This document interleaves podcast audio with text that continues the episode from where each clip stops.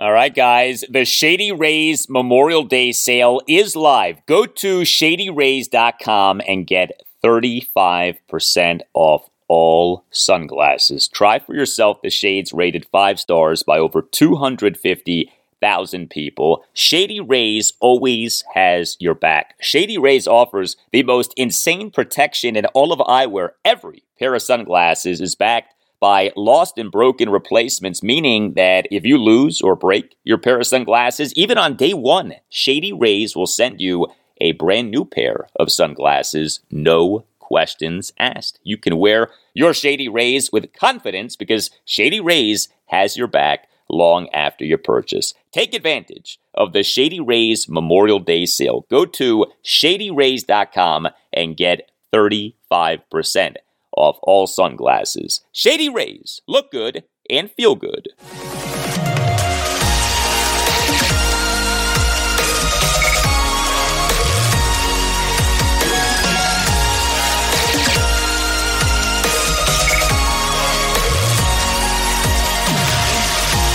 And away we go. Episode 580 of the Al Galdi podcast. It is Thursday, May 25th, 2023. It is the 24th anniversary of Dan Snyder's purchase of the Redskins being finalized.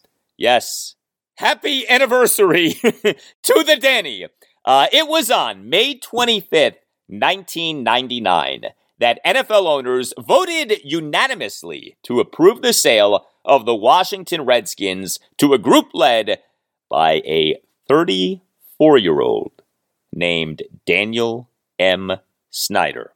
Uh, the approval came more than two years after longtime Skins owner Jack Kent Cooke had died at the age of 84.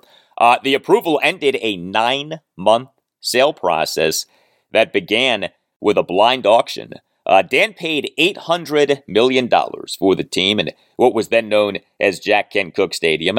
Uh, he, of course, is in the process of selling that team in what is now known as FedEx Field for $6.05 billion. We call that significant ROI, return on investment. Hello and welcome to this Thursday installment of the Al Galdi podcast. What was going on in your life in May 1999? Uh, I was finishing my sophomore year at the University of Maryland. Uh, college, those were good times, weren't they? Well, the Danny's ownership of our football team has not provided many good times, but uh, the times, they are a changing uh, with new ownership in the form of the Josh Harris group coming in. Uh, the Wizards, meantime, have a new head of basketball operations. Breaking news on Wednesday evening multiple reports that Los Angeles Clippers general manager Michael Winger is being hired as the president of Monumental Basketball, which of course oversees the Wizards. Uh, Michael Winger, who looks just like former Commanders quarterback Carson Wentz. I can't be the only person who thinks this, right? Michael Winger looks exactly like Commander Carson. Maybe they're the same guy, uh, but I have some thoughts on the Wizards hiring Winger. Uh, I'll share those thoughts coming up on the show. Uh, but next segment, my thoughts on what's going on with Commanders edge defender Chase Young. Uh, he, fellow edge defender Montez Sweat, and left tackle Charles Leno Jr. Uh, they have not attended either of the team's first two OTA practices this offseason. Head coach Ron Rivera on Wednesday morning did a 15 plus minute pre practice press conference. He talked a good bit about these guys not being in attendance, including addressing what is going on with Chase Young. Uh, I will play for you all of the key things that uh, Don Ron said. As remember, this is the only podcast or show that provides you with all of the key audio from Commanders press conferences, uh, and I will address what is a third consecutive year in which we have Chase Young not being at at least some of the team's OTA practices. If you are fatigued with this as an annual topic, I am too, but this keeps coming up, and it is this offseason that you certainly could make the case that uh, this topic is most significant given where we are in the career of Chase Young. So we'll get into all of that next segment. And then after that, I'll take you through the rest of the notable items from Ron Rivera on Wednesday morning. He revealed a significant injury for the Commanders. Uh, he talked about quarterback Sam Howell. Uh, Ron talked about the team's new assistant head coach slash offensive coordinator Eric Bieniemy. Uh, Ron talked about the Commanders' offensive line. A lot to get to. A lot of Commanders conversation on the show. Also on the show, I will discuss and revel in wins for the Nationals and Orioles on Wednesday night. The Nats had a very solid workmanlike 5-3 win over the San Diego Padres at Nationals Park. The O's had yet another wild win in a season that has been filled with wild games for the O's. A 9 6 win at the New York Yankees as the O's overcame a 5 1 seventh inning deficit with an 8 run seventh. The start of the game was delayed by an hour and 36 minutes by rain, but if you are an O's fan who stayed up to watch the game to its completion, or at least through the seventh inning, uh, you were not disappointed. We on Wednesday night in the Bronx had what is called Orioles magic.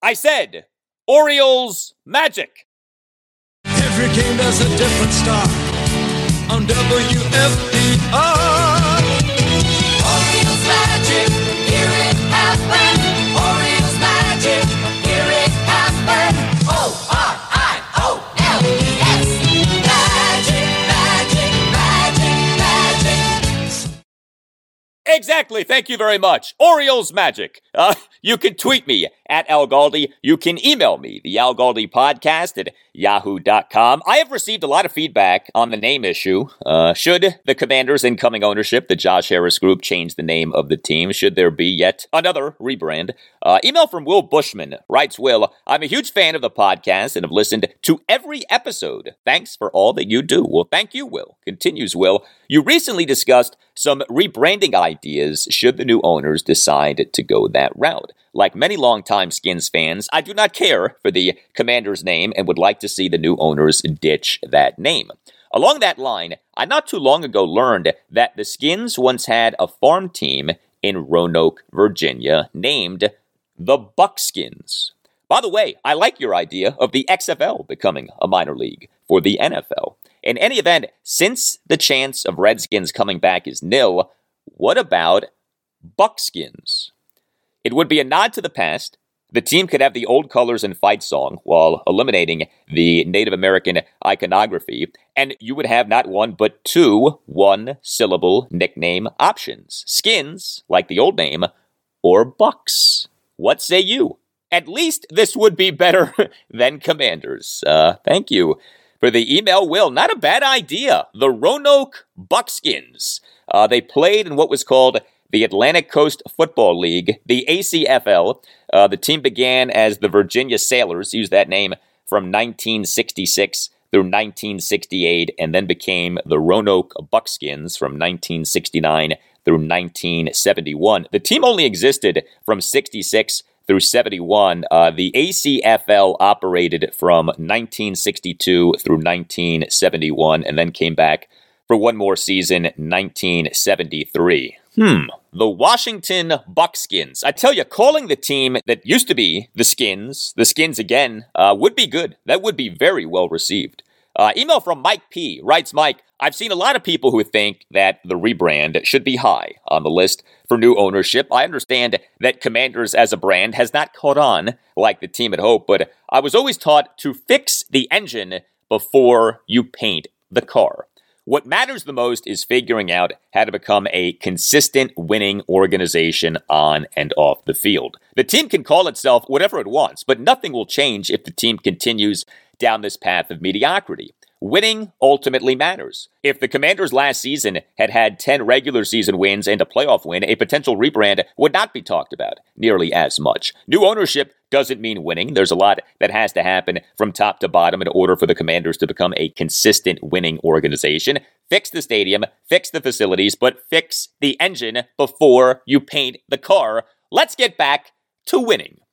Uh, thank you for the email, Mike. Uh, yes, winning games, of course, should be the Josh Harris Group's number one goal. Winning, of course, makes everything better. I would say this, though you can both get better at winning and rebrand. Like, addressing one issue doesn't preclude addressing the other issue. The Harris Group, if it is what we think and hope that it is, uh, can both improve the football operations and rebrand the team, if in fact rebranding the team is what the Harris Group decides to do. You don't have to choose between winning and rebranding. You can do both. Uh, a capable ownership uh, can do both at once. Email from Kim writes Kim, I'm getting pretty excited about new ownership, mostly from the many guests who have come on your show. I wonder if the new ownership might, instead of changing the brand, tweak the brand, roll it out in some other fashion. What about a full fledged marketing campaign that embraces the name and rolls it out with the band, former players, whatever? I think that such a campaign is doable with a quality marketing effort. Uh, thank you for the email, Kim. You know, I think that what Kim suggests is something that the Josh Harris Group might consider. Essentially, a redo of the rebrand. The unsolvable problem with this whole name issue is that there isn't some obvious other name that the team should go to. I don't personally hate commanders, but I know that so many of you do, and I understand where you're coming from, trust me. But I wonder if the Josh Harris group might look at the situation and say, there is no obvious other name to which we should switch. Uh, Commanders isn't great, but it is workable. What if the rollout of Commanders was redone the right way? What if we essentially had a do over of the launch of Commanders? A do over of 2.2.22. 2.2.22 was an embarrassment. If it was done in a better way, a high production value, high energy, intelligent way? Could it be, might it be, that the name Commanders would become more acceptable? Uh, heck, we could even have Jason Wright give us an updated version of There It Is. There it is. Yeah, there it is. Hey, as much of a debacle as 2.2.22 was, uh, at least we did get that all time classic, The Today Show on NBC. You had anchor and Washington fan Craig Melvin, along with Washington interior defensive lineman Jonathan Allen, team president Jason Wright, and senior advisor to Jason, Doug Williams. All four guys were seated in chairs on the field in an empty FedEx field on a freezing cold day in the nation's capital. Uh, Jason looked like he was about to enter into a hypothermic state. Uh, Craig asked Jason a question. And then Jason gave Doug the honors. Here you go. Let's not like make folks wait. Let's not drag it out, Jason. What's the uh what is the new team name? Doug, what is it? We are the commanders. we are the commanders. The commanders. The Washington commanders. That's right. Uh, oh wow, you know, waste any time there. There it is. yes, and there it is. Well, unfortunately, something else that is is what's happening with home and auto insurance these days. Uh, the home and auto insurance markets are messes right now. Uh, we are routinely seeing 20% increases in home and auto insurance, even when the account is clean, meaning no accidents or violations on the auto insurance and no claims on the property insurance. Uh, you right now have every reason to shop your home and auto insurance, and that's why you should go with BMC Insurance. Check out BMC Insurance. Go to insurancebmc.com and you'll be put in touch with the owner and president, Matt Brooks, a loyal listener of this podcast. And make sure that you mention that Al Galdi sent you. BMC Insurance, it offers home insurance, auto insurance, and also small business insurance in Maryland, Virginia, Washington, D.C., and North Carolina. BMC Insurance is an independent insurance agency, meaning that it has many, as in dozens, of insurance carriers it works with to make sure that clients are always paying competitive rates. Uh, what's especially great about BMC Insurance is that it has relationships with its clients. Uh, BMC Insurance is a trusted advisor for your insurance needs. BMC Insurance continues to work with clients after sales. Uh, it has team members who actually shop clients' insurance every year when they renew, and BMC Insurance does this proactively so that you don't have to. BMC Insurance will save you time and money, and perhaps most telling, BMC Insurance's client retention rates historically are much higher than industry averages. When people get BMC Insurance, they stay with BMC Insurance. Don't get gouged on your home and auto insurance. Check out BMC Insurance. Go to insurancebmc.com. talk to my guy Matt Brooks and make sure that you mention that Al Galdi sent you. And BMC Insurance does offer small business insurance. So if you're looking for general liability, workers' comp, or commercial auto insurance, BMC Insurance can help. Visit insurancebmc.com. That's insurancebmc.com. And make sure that you mention that Al Galdi sent you.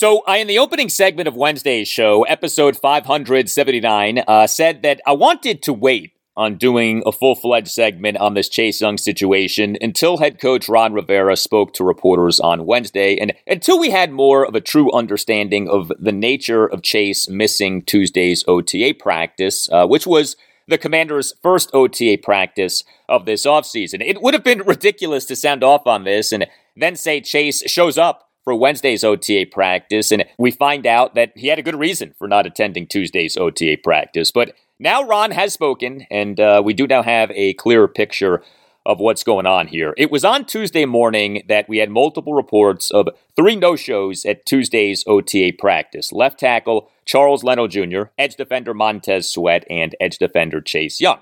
Uh, all three of those guys were absent for Wednesday's practice as well. Tuesday's practice was not open to the media. Wednesday's practice was open to the media.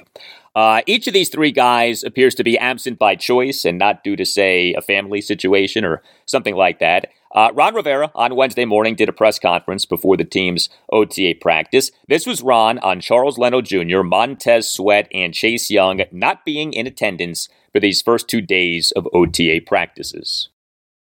Well, you always would like to have all your guys here, but again, it's volunteering. We understand that.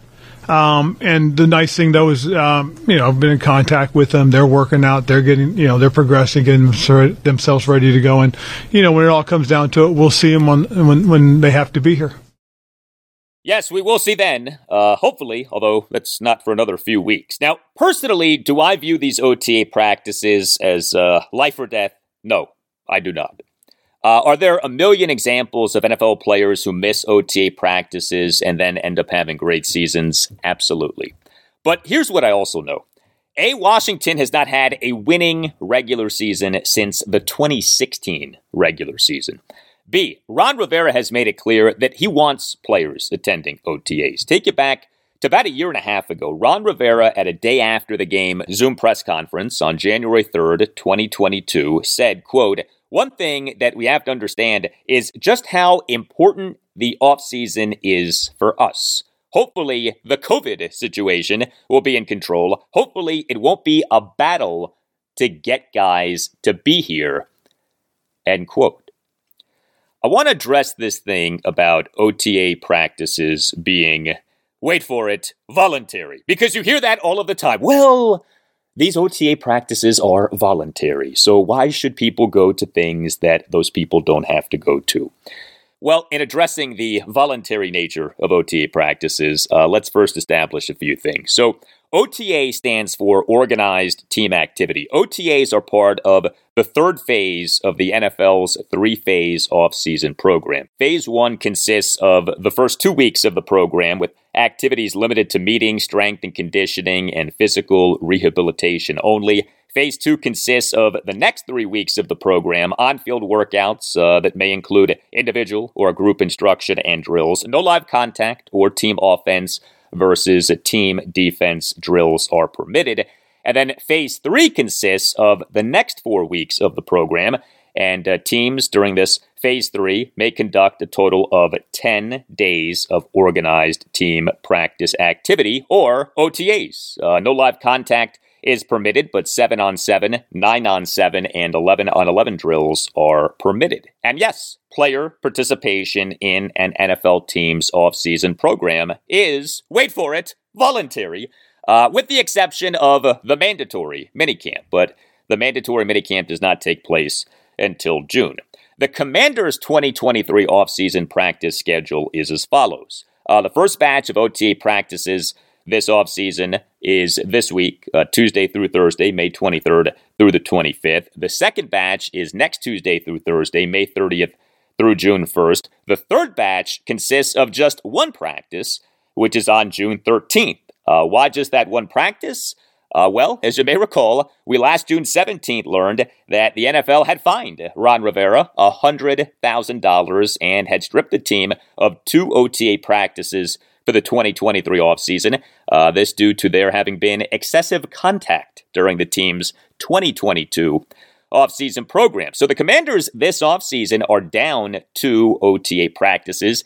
The team's mandatory minicamp is June 6th through June 8th. So interestingly, you have the first two batches of OTA practices, then the mandatory minicamp, and then actually the third batch of OTA practices, and uh, that batch consists of just one practice. But in this case, the mandatory minicamp is coming before the team's OTA practices are done. But here's the bottom line.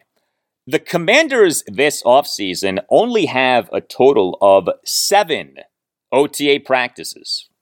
That's it. Seven. Asking Commanders players to attend all seven of these, yes, voluntary OTA practices is not some big ask.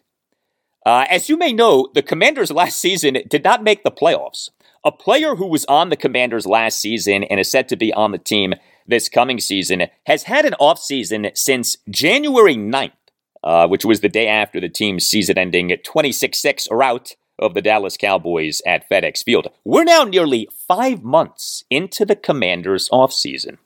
Asking a Commanders player to show up for these seven OTA practices is not asking that player for a kidney, okay? Now, can a player choose to not attend these OTA practices? Yes, again, they are, wait for it, voluntary. But there's a difference between can and should. We all can do many things, but whether we should do all of those things that we can do is a different story. And so when it comes to Charles Leno Jr., Montez Sweat, and Chase Young not attending at least the first two of the Commanders' mere seven OTA practices this offseason, look, you'd have to ask these guys why they're not attending. I mean, these guys are not bad guys, okay? Maybe these people have good, sensible reasons for not attending, but you know, at least with Charles Leno and Montez Sweat, there is a benefit of the doubt that each guy, to me anyway, has earned. Uh, Leno has been the team starting left tackle for each of the last two seasons. He, over the last eight seasons, 2015 through 2022, has played in 130 of a possible 130 regular season games. Uh, he was with the Chicago Bears from 2014 through 2020. He has been with Washington since signing with the team as an unrestricted free agent in May 2021. He's not a great left tackle, but he has been a very durable left tackle. He's entering his age 32 season. I don't love him missing these OTA practices, but I can live with that. Uh, and consider this exchange on Wednesday morning between Commanders insider JP Finley of NBC Sports Washington and Ron Rivera with Charles Leno, you talked to Chase and Montez, kind of know the defense and everything, but with new coordinator, new quarterback, is that a different scenario with the tackle? No, because um, Charles has been in the system, and that's a, I think that's probably part of why he's not here. He knows the system. He was in it in uh, in Chicago, and so uh, a lot of stuff that, that they did the first the first week that he was here was was was pretty much the stuff that uh, he's been involved with. All right. So again, I don't love Charles Leno Jr. missing these OTA practices, but I can live with that. And it sounds like Ron Rivera can too. Uh, Montez Sweat, he's coming off a terrific 2022 season in which he played in all 17 of the Commanders' regular season games. Montez, for the 2022 regular season, ranked tied for fourth in the NFL in quarterback hits with 28 and ranked tied for 13th in the NFL in tackles for loss with 14. Andy for the 2022 regular season had an overall grade for Pro Football Focus of 86.4. That is terrific. PFF grades are on a scale of 0 to 100. I don't love Montez missing these OTA practices, but I can live with that. And I get that him missing these OTA practices may be in part about him this offseason being a candidate for a contract extension, given that he's entering the fifth and final season of his rookie contract. Now, Montez is entering that fifth and final season of his rookie contract because the Commanders on April 27th, 2022 announced that they had exercised the fifth year option in the rookie contract of Montez Sweat, unlike what the team decided to do with Chase Young. And now we get to the heart of the matter. So, we this past April 26th uh, had multiple reports that the commanders would not be exercising the fifth year option in the rookie contract of Chase Young. And sure enough, they did not exercise that Chase Young fifth year option. We all know the deal with Chase Young. Uh, we don't need to do a history lesson, okay? Uh, but the reality is this the guy over his three NFL seasons has had one good season. There is no debating that. There is no disputing that. He's one for three in terms of three NFL seasons. Only one has been good. And look, that season was a tremendous season, okay? But it also was his rookie season, his most distant season. Chase Young won Associated Press Defensive Rookie of the Year for the 2020 season, but the last two seasons for Chase have not gone well.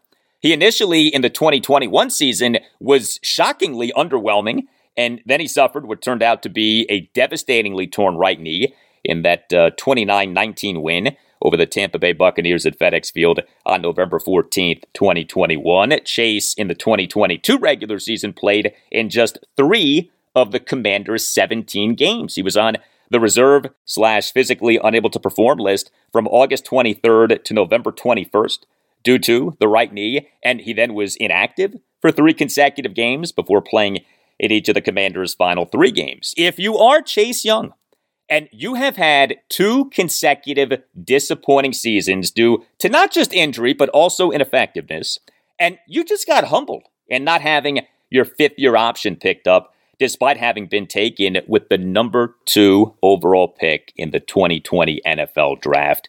How are you not doing all that you can to be great this coming season? And wouldn't doing all that you can to be great this coming season include showing up to, again, the mere seven Commanders OTA practices this offseason?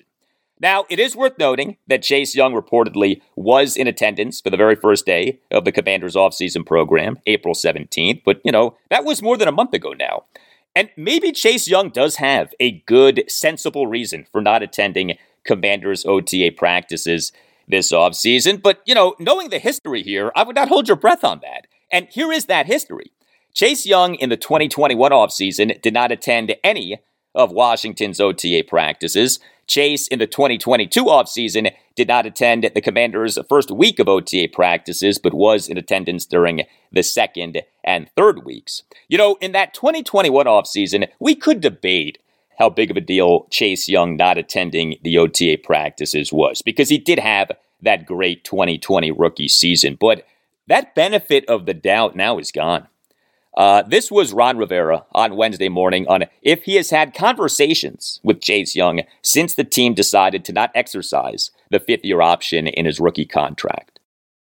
Um, well, just you know, from what I've gotten in our, our, our text messages and conversations, that hey, he, he gets it, he understands, and he's going to go out and I really believe he's going to come in and, and, give us everything he's got. I, I, I you know, I, I, don't disagree with Jack's message that um, you know when he he, he uh, I believe Julie was uh, Julie Donaldson was interviewing him, and he he came out and said, you know, this this is about uh, production based business, and you have to produce. And, and, and if you want to look at a great example, that's what Daron did. You know, our, our intent is to keep our guys, guys that produce for us. We want them to be around, want them to be part of what we're doing, and um, you know, so that's pretty much just been the message. And, and I believe he's adapted to it very nicely, and he's working hard.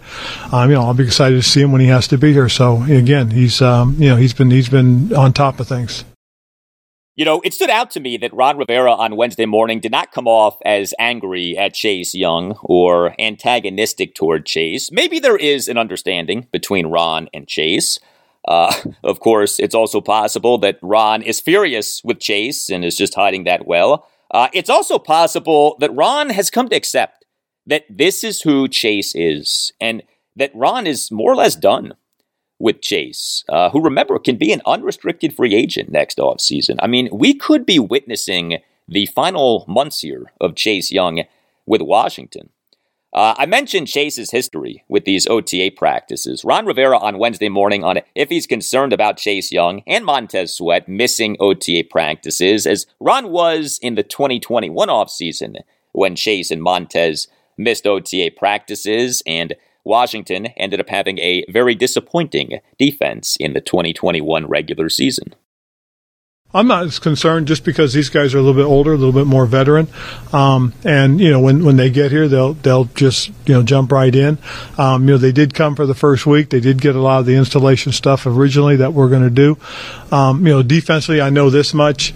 Um, you know, we'll go through this installation process three times during this period. You know, from when we start phase one all the way till we get to the mini camp, and then we'll go through it again. We get to training camp. So a lot of it will be redundant at some point, um, but to get it all, you know, would would would have been nice. But again, this is voluntary, so where we are is you know is pretty much working with the guys that are here. Yeah, and by the way, the guys who are attending Commanders OTA practices include another key Commanders defensive player entering a contract season, safety Kamren Curl. Uh, he has been in attendance. Good for him. Uh, now, Cam on Wednesday participated in individual drills, but did not participate in team drills. Uh, that may well have been due to his contract situation, but at least he was in attendance. Uh, Cam on Wednesday afternoon did a post practice press conference. Uh, here were some of his exchanges with reporters. Is the uh, sitting out team part related to kind of your contract situation?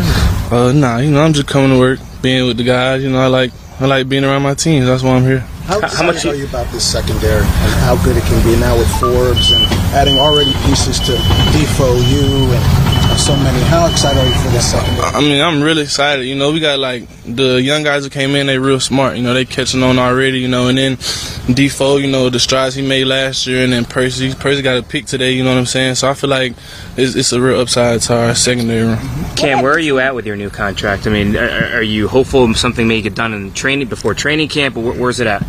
I mean, so I'm just coming to work. You know, be with the team every day.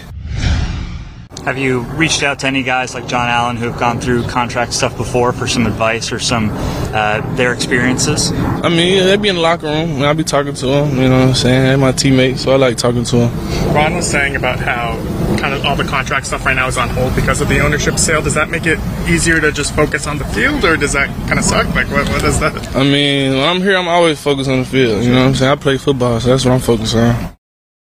All right, there you go. Cam Curl, just coming to work. he said that about 10,000 times in that cut uh, that I just played for you.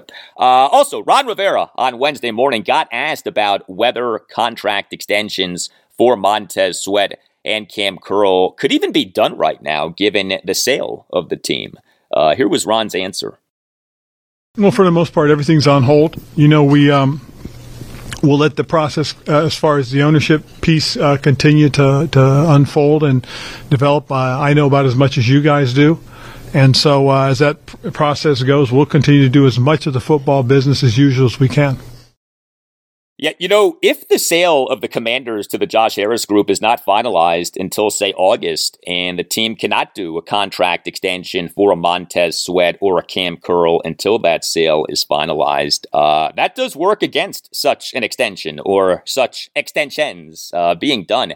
Uh, what has been the case for years with Washington is it getting offseason contract extensions done uh, sometime between late June and late August in those years. Uh, the most notable big money contract extensions in recent Washington off seasons have been the contract extensions for edge defender Ryan Kerrigan, left tackle Trent Williams, interior defensive lineman Jonathan Allen, and receiver Terry McLaurin. Here is when those extensions were agreed on. Uh, Ryan Kerrigan, late July 2015. Trent Williams, late August 2015. Jonathan Allen, late July 2021. Terry McLaurin, late June 2022. Uh, Indianapolis Colts owner and CEO Jim Irsay on Monday afternoon in a session with reporters at the NFL's Spring League meeting in Minneapolis said that the idea was for a special owners meeting after July 4th for a vote of NFL owners on the sale of the Commanders. Uh, Sports Business Insider AJ Perez of Front Office Sports, he on Monday afternoon reported, quote, the next step in the process is scheduling the vote, and an ownership source told Front Office Sports that will likely be decided over the next five weeks. The special meeting where owners will converge for the vote could occur as early as late July, although the same source said August would be more likely. End quote. So the sale taking a while to get finalized uh, would seem to work against the Commanders getting contract extensions done with Montez Sweat and Cam Curl this offseason. But the good news is that the sale of the Commanders does not in any way hinder the sale that Shady Rays has going on. Uh, Shady Rays Memorial Day sale is live. Uh, go to shadyrays.com and get 35% off all sunglasses. Try for yourself the shades rated five stars by over 250,000 people. Shady Rays sunglasses, they look good, they feel good. Shady Rays is an independent sunglasses company that offers a world class product that's affordable and durable with clear optics for whatever you're doing outside. Take on the sun with gear that is built to last. Uh, Shady Rays has you covered for the warm weather ahead with premium polarized shades at an affordable price. And Shady Rays offers the most insane protection in all of eyewear. Every pair of sunglasses is backed by lost and broken replacements, meaning that if you lose or break your pair of sunglasses, even on day one, Shady Rays will send you a brand new pair of sunglasses. No questions asked. You can wear your Shady Rays with confidence because Shady Rays has your back long after your purchase. Take advantage of Shady Rays Memorial Day sale. Go to shadyrays.com and get 35% off all sunglasses and know that Shady Rays always has your back. If you don't love your Shady Rays sunglasses, you can exchange them for sunglasses that you do love, or you can return your sunglasses for a full refund within 30 days. There's no risk when you shop with Shady Rays, and Shady Rays is providing much needed support to nonprofit partners across the U.S. through Shady Rays Impact. Shady Rays look good and feel good. We're driven by the search for better. But when it comes to hiring, the best way to search for a candidate isn't to search at all. Don't search match with Indeed. Indeed is your matching and hiring platform with over 350 million global monthly visitors, according to Indeed data, and a matching engine that helps you find quality candidates fast. Ditch the busy work. Use Indeed for scheduling, screening, and messaging so you can connect with candidates faster. Leveraging over 140 million qualifications and preferences every day, Indeed's matching engine is constantly learning from your preferences, so the more you use Indeed, the better it gets. Join more than 3.5 million businesses worldwide that use Indeed to hire great talent fast. And listeners of this show will get a $75 sponsored job credit to get your jobs more visibility at Indeed.com slash BlueWire. Just go to Indeed.com slash BlueWire right now and support our show by saying that you heard about Indeed on this podcast. That's Indeed.com slash BlueWire. Terms and conditions apply. Need to hire? You need Indeed.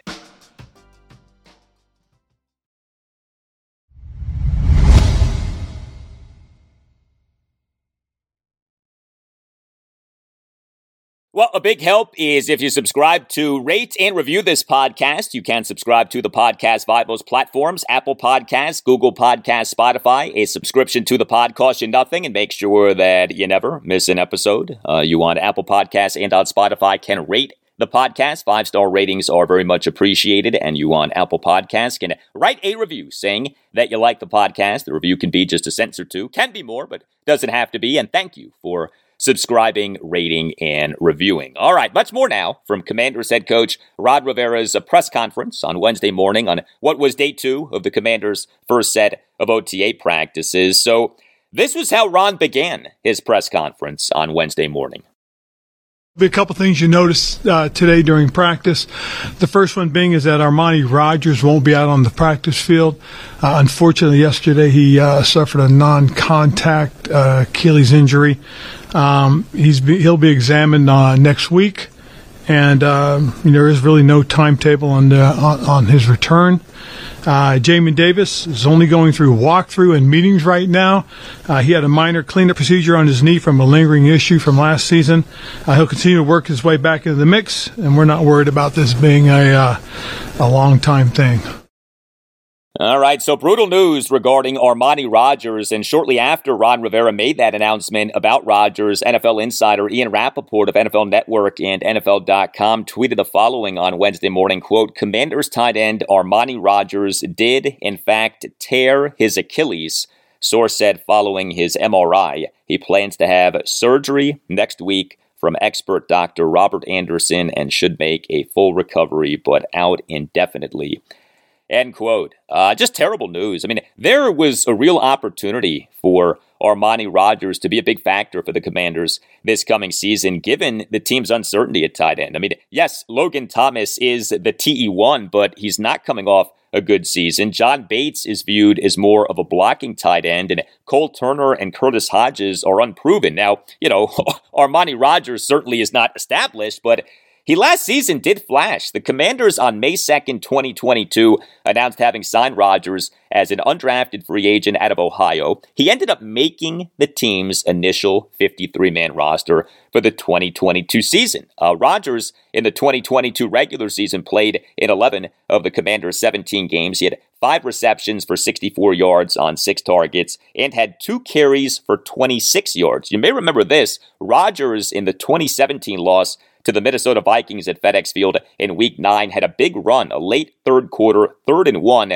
24 yard under center handoff run on an end around. Uh, he did miss considerable time due to injury. Uh, Rogers was on the reserve injured list from November 19th to January 7th. Uh, he, in the days leading up to being placed on injured reserve, was listed as dealing with uh, knee and ankle injuries. But, you know, this guy is new to the tight end position. Uh, Armani Rogers was an undrafted rookie out of Ohio who, in a five season collegiate career, 2017 through 2021, was a quarterback at both UNLV and Ohio, uh, although he was used in offensive packages in other ways. But Rogers made the switch from quarterback to tight end uh, ahead of the East West Shrine game in Las Vegas in February 2022. I mean, this guy is a baby to the tight end position.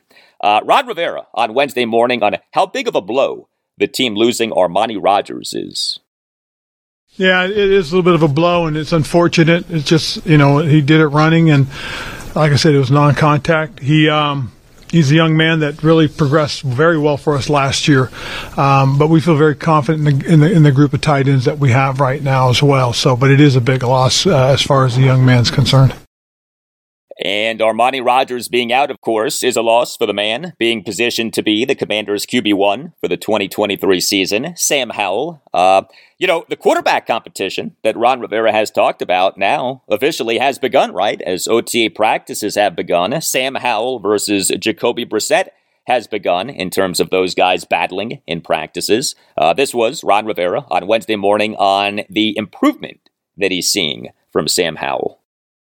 Well, you know, one of the things that we, we talked about last year, and you guys were asking about him and his growth and development, we talked about footwork and, and stuff like that, and you really see the uh, the improvement in those details. You really do. He's got a great sense and feel for, for what Coach Bieniemy wants, um, and in fact, all the quarterbacks too. And, and I think having Jacoby, um, you know, out here pushing pushing him and, and working with him at the same time has been a really good uh, thing because you do see his growth. And when Ron Rivera talks about all four of the Commanders' quarterbacks, uh, he's talking about Sam Howell, Jacoby Brissett, Jake Fromm, and Tim DeMorat, uh, an undrafted rookie out of Fordham. So we on this podcast have talked Sam Howell with a number of guests. Uh, one of the more interesting guests on Sam Howell was North Carolina football radio analyst Brian Simmons, uh, who was a star linebacker for UNC and for the Cincinnati Bengals, and also is a former NFL scout. Uh, Brian joined me on episode 573, said a lot of good things about Sam, but did say that Sam, in order to be a successful NFL quarterback, uh, was going to have to be more of a take charge guy in the huddle. Well, this was Ron Rivera on Wednesday morning on how Sam is doing in terms of taking charge, in terms of taking command in the huddle. Um, well, you know, it, it, it's it's one of those things that you know that Coach Bieniemy stresses taking charge as the quarterback. It doesn't matter who the quarterback is. If something's wrong, he wants them to step back, get it set, and then get back into the huddle. You know, if if little things at the line aren't right, hey, bring them back. We'll start again. And he wants them to go ahead and take leadership and, and control, and that's what you're seeing from all of them. Um, again, not just you know what he's demanding of Sam, but he's demanding the same thing from all four of them. So I think that's a really good thing. So you heard Ron Rivera mention the Commanders' new assistant head coach slash offensive coordinator Eric Bieniemy. Uh, this was Ron on Wednesday morning on what it has been like coaching with Eric Bieniemy. Well, it's been exciting. You know, yesterday was a was a really good day. You know, EB is a, a high energy, high impact guy. Um, he doesn't holding. He doesn't pull any punches. He's, he's very direct with the with the players, which has been good. Um, and you guys will see it when you get out there today. You'll, you'll get an opportunity to, to, to see how things are. And you know, one of the things that we talked about was just changing the way we do things. Um, as I told you guys, um, you know, I gave him the opportunity to, to script a lot of things that we're doing. He handling all the scheduling.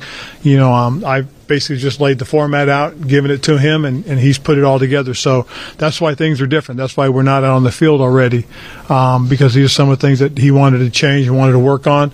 And um, you know, Jack's been very flexible as well, and working with him as far as those things are concerned, as as has Nate. So it's uh, it is different, um, and it's it's uh, kind of getting us out of his comfort zone. I know he talked a lot about that during his press conference about being uncomfortable, and uh, I wanted to give him you know stick give him the opportunity to stick to what I told you guys, and that was he was going to be he was going to be very involved in a lot of those things.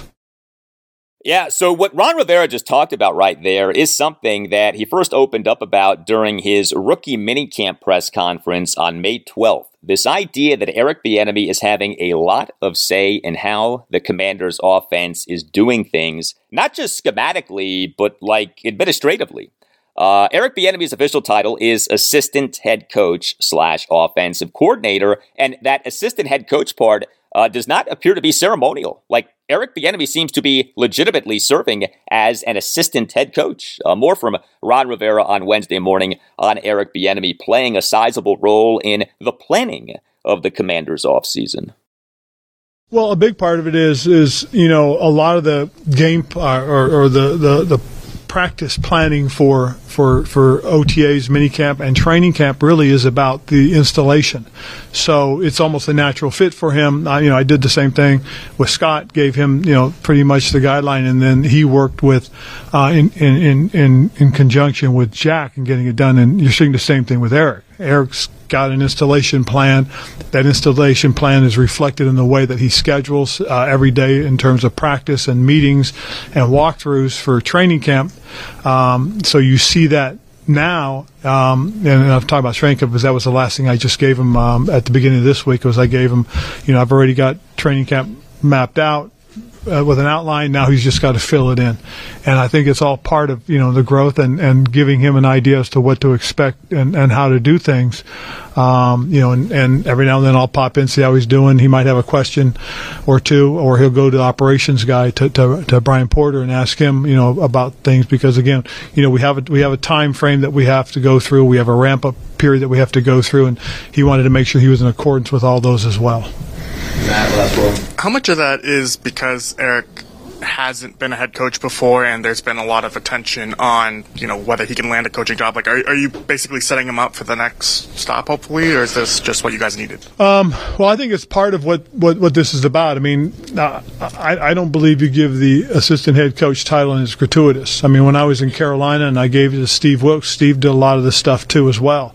Um, you know, and, and I've been holding it for a while and, um, here, and then when the opportunity, you know, to give it to Eric, and, and again to make sure it's something that's not just gratuitous, it's not just a title, but it's a working title, and he's he's doing those things, and he's got those responsibilities, and and I think he relishes it.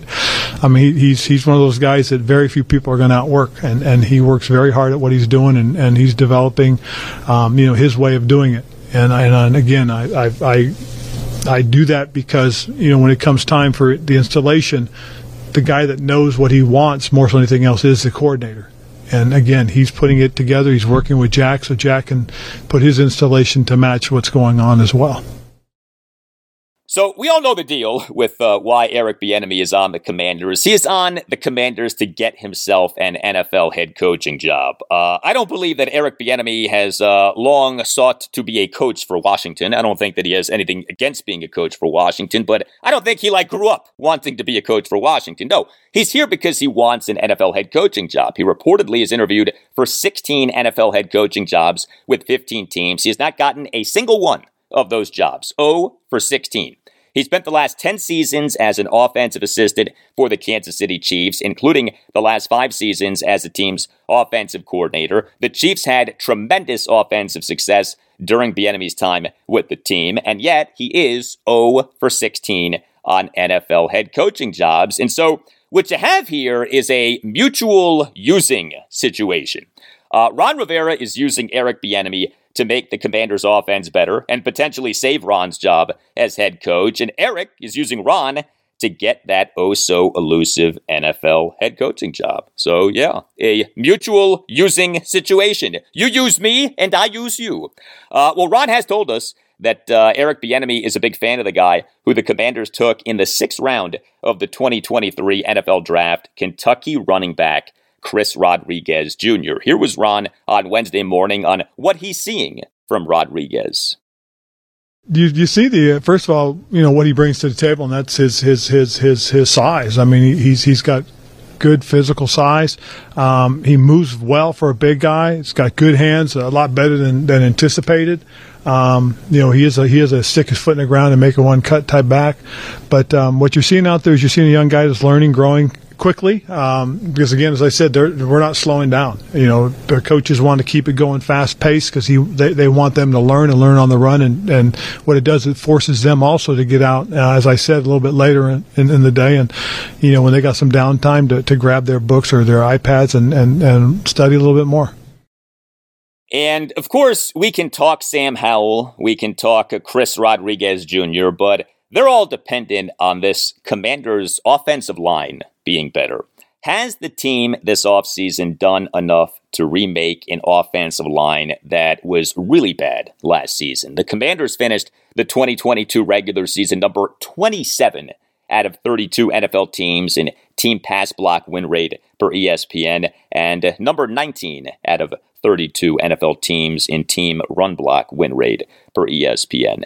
Uh, the remaking of the Commanders' offensive line this offseason includes the team parting with offensive line coach John Matsko and uh, being poised to officially promote assistant offensive line coach Travelle Wharton to offensive line coach. Uh, the team signing as unrestricted free agents tackle slash guard Andrew Wylie, center slash guard Nick Gates, and tackle slash guard Trent Scott. Uh, the team re signing unrestricted free agent center Tyler Larson. The team in the 2023 NFL Draft taking Arkansas center Ricky Stromberg in the third round and Utah tackle slash guard Braeden Daniels in the fourth round. Uh, the team releasing center Chase Roullier and the team allowing center slash guard Wes Schweitzer and guard Wes Martin to leave as unrestricted free agents. Uh, there's also this expected cutting of left guard Andrew Norwell, who Ron Rivera on Wednesday morning for a third time this offseason did not mention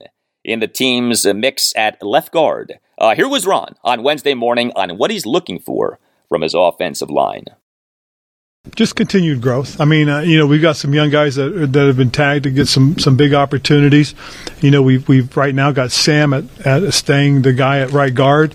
Um, you know, and, and Saahdiq is getting the opportunity at left guard to start off with Chris Paul right behind him. Um, you know, I, I, think again what it's done is it's kind of um, pushed some of these young guys into into the into the forefront, but you know, making the commitment that we did going out and getting a couple of guys right off the bat in free agency and then signing another one afterwards, uh, then drafting a couple. Um, you know, one of the things we want to do is we want to try and uh, improve the depth and, and, and I think we've done that as well. So um, just watch them continue to work together.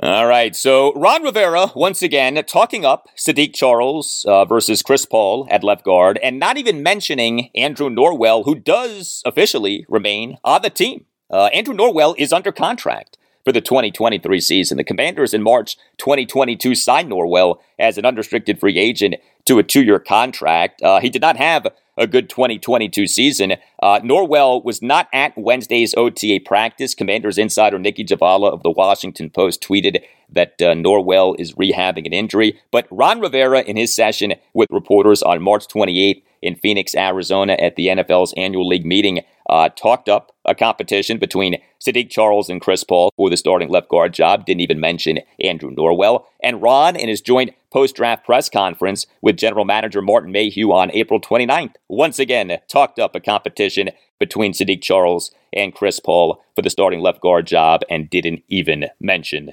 Andrew Norwell. So it does appear as if uh, Norwell's time with the Commanders is essentially done.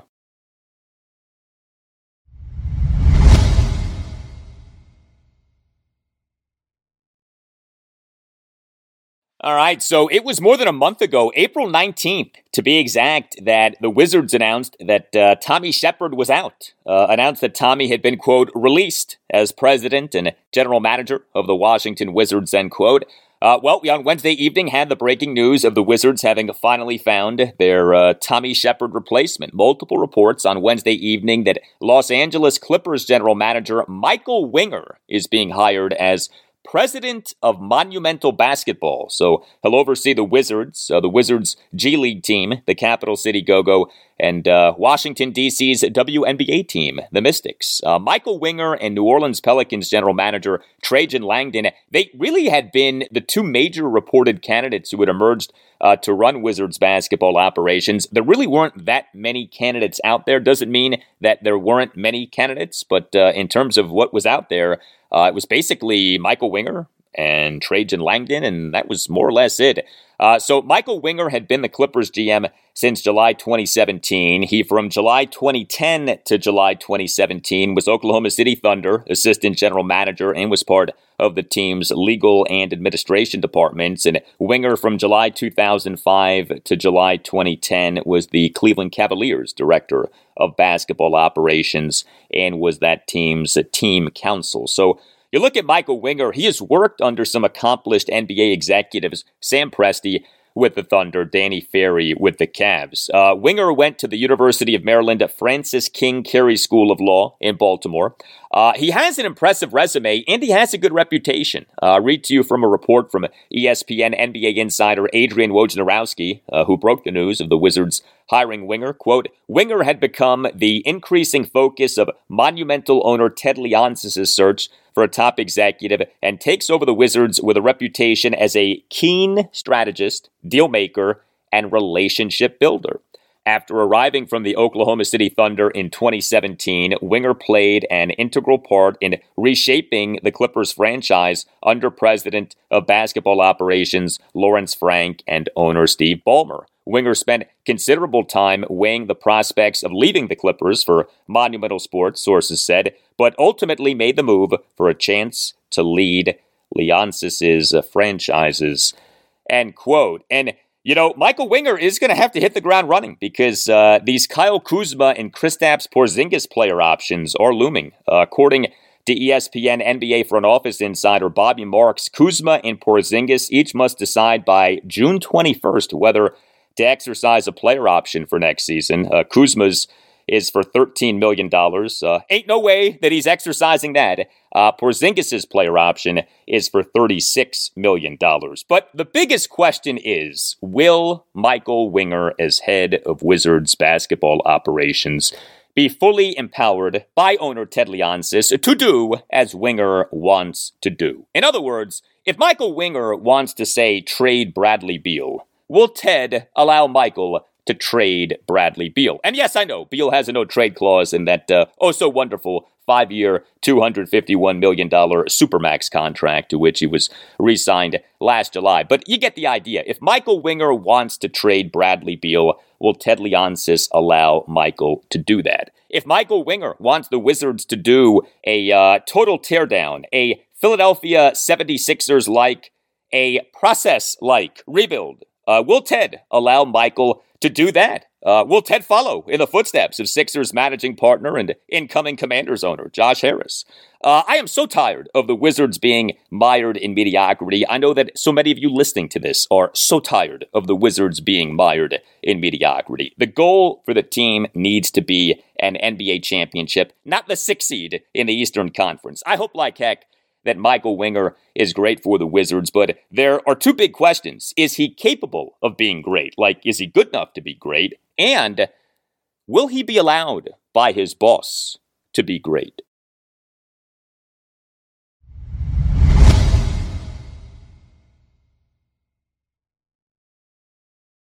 Well, if you go by the data on Baseball Prospectus's, Cot's Baseball Contracts, uh, the Nationals for this season, as of early April, had a 40 man payroll of $125.9 million. And keep in mind that a massive chunk of that uh, was taken up by just uh, two players, uh, two starting pitchers, Stephen Strasburg and Patrick Corbin. Meantime, the San Diego Padres for this season, as of early April, had a 40 man payroll of $280.4 million. The Nats' 40 man payroll, $154.5 million less than the 40 man payroll of the Padres. And yet, here we are, and the Nats are just one game worse than the Padres are. Uh, the Nats beat the Padres 5 3 at Nationals Park on Wednesday night in game two of a three game series. The Nats now are 21 and 28. The Padres now are 22 and 27. Money guarantees nothing in baseball. Ain't that right, Davey Martinez? I'm proud of the boys. Yes, the Nats manager and his players and the boys, as uh, Davey Martinez calls them, uh, a nice win on Wednesday night. The Nats on Wednesday night scored four runs in the bottom of the second, and that ended up being the game in a lot of ways. Uh, the Nats for the game had nine hits and three walks. Four of the hits and one of the walks came in that four run second. Uh, a productive game for Alex Call. So he has been the Nats' number one center fielder with Victor Robles uh, out. Robles has been on the 10 day injured list since May 8th, uh, retroactive to May 7th with back spasms. Uh, Call really has not been doing that well, but he on Wednesday night, as the Nats starting center fielder and number eight batter, did do well. Uh, two for four with a two run double and a single. Uh, Call in that Nats four run second, a first pitch, two run double to the left center field gap for a 3 0 Nats lead and call in the Nats one run fourth, a one out first pitch, opposite field single to right center field. Uh, now, one of the guys who scored on that Alex Call two run double was Keibert Ruiz. Uh, he and that Nats four run second had an opposite field RBI single to right field for a 1 0 Nats lead. And Keibert Ruiz then, in scoring on the Alex Call two run double, ran through the stop sign of Nats third base coach Gary DiSarcina. You know, Ruiz has made some outs on the base pass lately. Uh, he has been a bit reckless on the base pass lately, but uh, luckily he, in uh, running through the stop sign of Gary DiSarcina, did score. Uh, it Ruiz on Wednesday night as an ad starting catcher and number seven batter, one for four with an RBI single. Uh, another big hit for Lane Thomas. He is an at starting right fielder and number one batter, one for four with an RBI double. Uh, Thomas in the Nats, one run fourth, a two out first pitch RBI double off the left field warning track for a 5 2 Nats lead. Lane Thomas continues his great month of May. Uh, here now is your Lane Thomas slash line for May. A batting average of 330, an on base percentage of 366, and a slugging percentage of 636. Uh, and Dominic Smith, uh, he for a second time in as many games in this series, a two for four with two singles. Uh, he was the Nats starting first baseman and number six batter. Uh, the Nats starting pitcher in this 5 3 win over the Padres at Nationals Park on Wednesday night uh, was Trevor Williams. And Trevor Williams had what has become a typical Trevor Williams start this season. Uh, not great, but not bad. Uh, Williams on Wednesday night, three runs in five and two thirds innings. He gave up just three hits, uh, though two of them were home runs uh, to go with a single. He did issue three walks. He did also record five strikeouts, but he did throw a lot of balls uh, 94 pitches, 53 strikes versus 41 balls. Williams in the top of the fourth allowed two runs on a leadoff walk of ex Nat Juan Soto and a two out, two run home run by Rougned Odor to right field to cut the Nats lead to 4 2. And Williams in the top of the fifth allowed a run on a leadoff opposite field homer by Ha-Seong Kim to right center field on an 0 2 pitch to cut the Nats lead to 5 3. Trevor Williams now in this 2023 regular season, 10 starts, an ERA of 432, a whip of 124. That's actually the lowest whip among all Nats starting pitchers this regular season. Uh, he has, though, given up a team worst nine home runs. So, you know, with Trevor Williams, some good and some not so good, but he's keeping the Nats in these games. And for the most part, I think he's been just fine as, say, the Nats uh, number three slash number four starter. Uh, great stuff from the Nats bullpen on Wednesday night. Three Nats relievers combined for three and a third scoreless innings with four strikeouts. Carl Edwards Jr. faced four batters and got three outs. Hunter Harvey tossed one and a third perfect innings with two strikeouts. And on just 13 pitches, he threw 10 strikes versus just three balls. And Kyle Finnegan, a perfect top of the ninth. Uh, so Finnegan was used as the closer in what was a no drama game from the bullpen. Uh, you know, David Martinez clearly sees Harvey and Finnegan as the Nats' top two relievers, but Davey is using them in a variety of ways right now. The Nats right now don't have a definite closer, a defined closer. It's kind of game to game, situation to situation. This was Davey during his post-game press conference on Wednesday night, uh, shedding some light on how he's deciding to use Hunter Harvey and Kyle Finnegan right now? Every series, you know, I do you know my work before everybody comes in, and I pick groups of guys based on information that I get, you know, on, on where guys I feel best matching up late in games. Um, you know that group, those, those group of guys, uh, was where I really felt comfortable with Harvey, and then you know. Um, Finnegan behind him, and then you know with CJ behind, you know on the bottom there. So um, it worked out really well. I mean, these like I said, these guys know, came in and shut the door down. You know, granted, those guys, you know, I, I, I really believe those guys when they're on, you know, they could face anybody and, and get big outs for us. But um, I like to, for me, I like to keep things simple for them and um, and make things a little, little bit easier for them. If, per se. I mean, not that facing Soto or or those guys are easy because um, it's not. You know, I mean, Bogaerts, all those guys are all good, really good hitters. Tatis, um, they got a good lineup. You know what? Um, my bullpen did a good job today against them. Yes, it did. I like that from Davey Martinez. I thought that that was interesting in terms of how he is arriving at his uh, usage of Hunter Harvey and Kyle Finnegan right now. Game three for the Nats against the Padres Thursday afternoon at 4:05. Jake Irvin will be the Nats starting pitcher.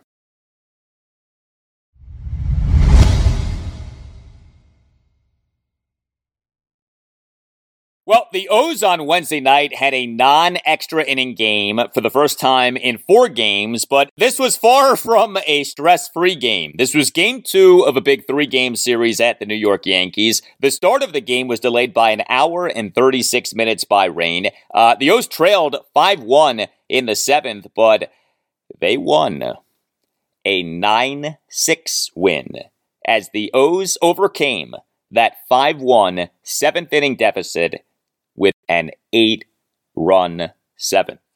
The O's overcame that 5 1 seventh inning deficit to get back Joe Angel in the win column. And the Orioles again in the win column.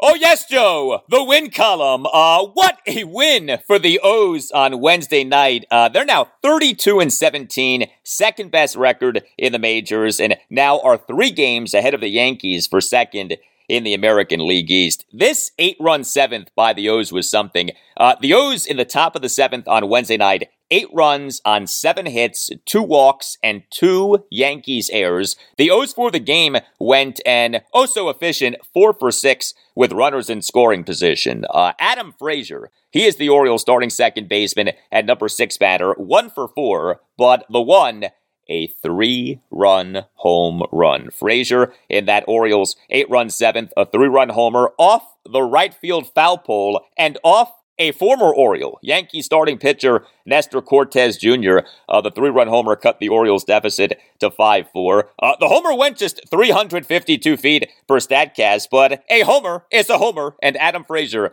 hit that homer. The other big hit in that eight run seventh for the O's, Gunnar Henderson, a pinch go ahead two run double down the right field line for a 6 5 Orioles lead. Uh, also in this game, Ryan Mountcastle. He is the Orioles starting first baseman and number three batter, one for four, but his one also was a home run. Uh, Mountcastle in an Orioles one run fourth, a one out solo homer on a bomb uh, to left center field off Nestor Cortes Jr. to cut the Orioles deficit to 2 1. Uh, the homer winner projected 426 feet per StatCast and came despite Mountcastle at one point having been down in the count 0-2, and Mountcastle in that Orioles eight-run seventh, a one-out RBI sac fly for a 7-5 Orioles lead. The O's on Wednesday night, a seventh inning from the heavens. A seventh heaven, if you will.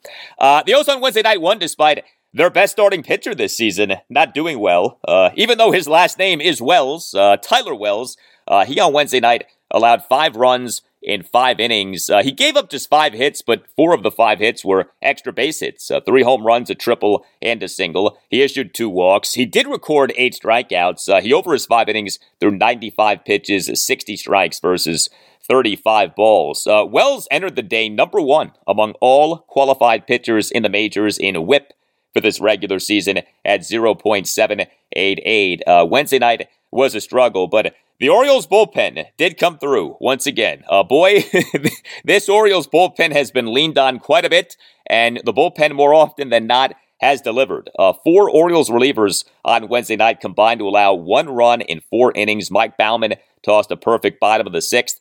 Uh, Mychal Givens did struggle. Uh, he and what ended up being a one run Yankees seventh faced four batters, got just one out. He retired the first battery phase, but then issued a walk, a hit by pitch, a wild pitch, and another walk. Uh, Givens was a mess. Danny Coulombe officially tossed one and two thirds scoreless innings with three strikeouts. He was big. Uh, he did allow an inherited runner to score, but that uh, Yankees bottom of the seventh off the Orioles eight run at top of the seventh uh, could have been much worse for the O's. And then Felix Bautista shut the door, a scoreless bottom of the ninth with two strikeouts. Here was O's manager Brandon Hyde with reporters late night on Wednesday night on that Orioles eight run seventh and on this big win in general. It's a no quit attitude. There's no doubt about it. Um, ton of fight, ton of energy in our dugout. Nestor Cortes has given us a lot of problems in the past couple years, and uh, Frazier with just an enormous homer there for us. Uh, good at bats before that as well, and then and we had a bunch of hits after that. So uh, a huge offensive inning and a when we needed it, and um, and Danny Coulombe, you know, pretty much won us the ball game there with, with what he did for inning and two thirds. So I'm really impressed with uh, our fight tonight. That's 19 comeback wins this season. You had a lot last year as well. Kind of became a theme last year. Where'd you guys kind of learn this attitude? I just think we have great makeup guys that uh, pull for each other and uh, stay together. And the guys we've added are, you know, right along that uh, wavelength, and they, they're you know they're, they're, bulldogs, man. They're, they're they're going out and trying to get on base and trying to get the next guy up, and uh, you can you know you can hear our dugout and you can see how excited they are for each other, and and uh, it's fun to watch right now. Yes, it is. What a bounce back win for the O's off what happened on Tuesday night, that 6 5 10 inning loss at the Yankees in a game in which the O's blew a 4 0 fourth inning lead and a 5 4 ninth inning lead. Game three for the O's at the Yankees Thursday night at 7.05. Kyle Gibson will be the Orioles starting pitcher.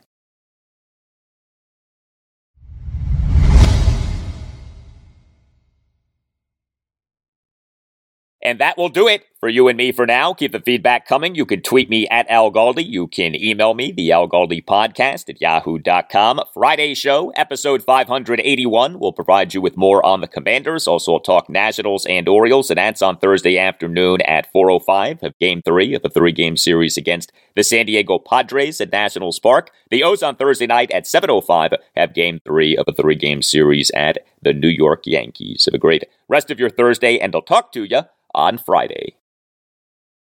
Let's not like make folks wait. Let's not drag it out, Jason. What's the uh what is the new team name? Doug, what is it? We are the Commanders. we are the Commanders. The Commanders, the Washington Commanders. That's right. Uh, oh wow, you didn't waste any time there. There it is.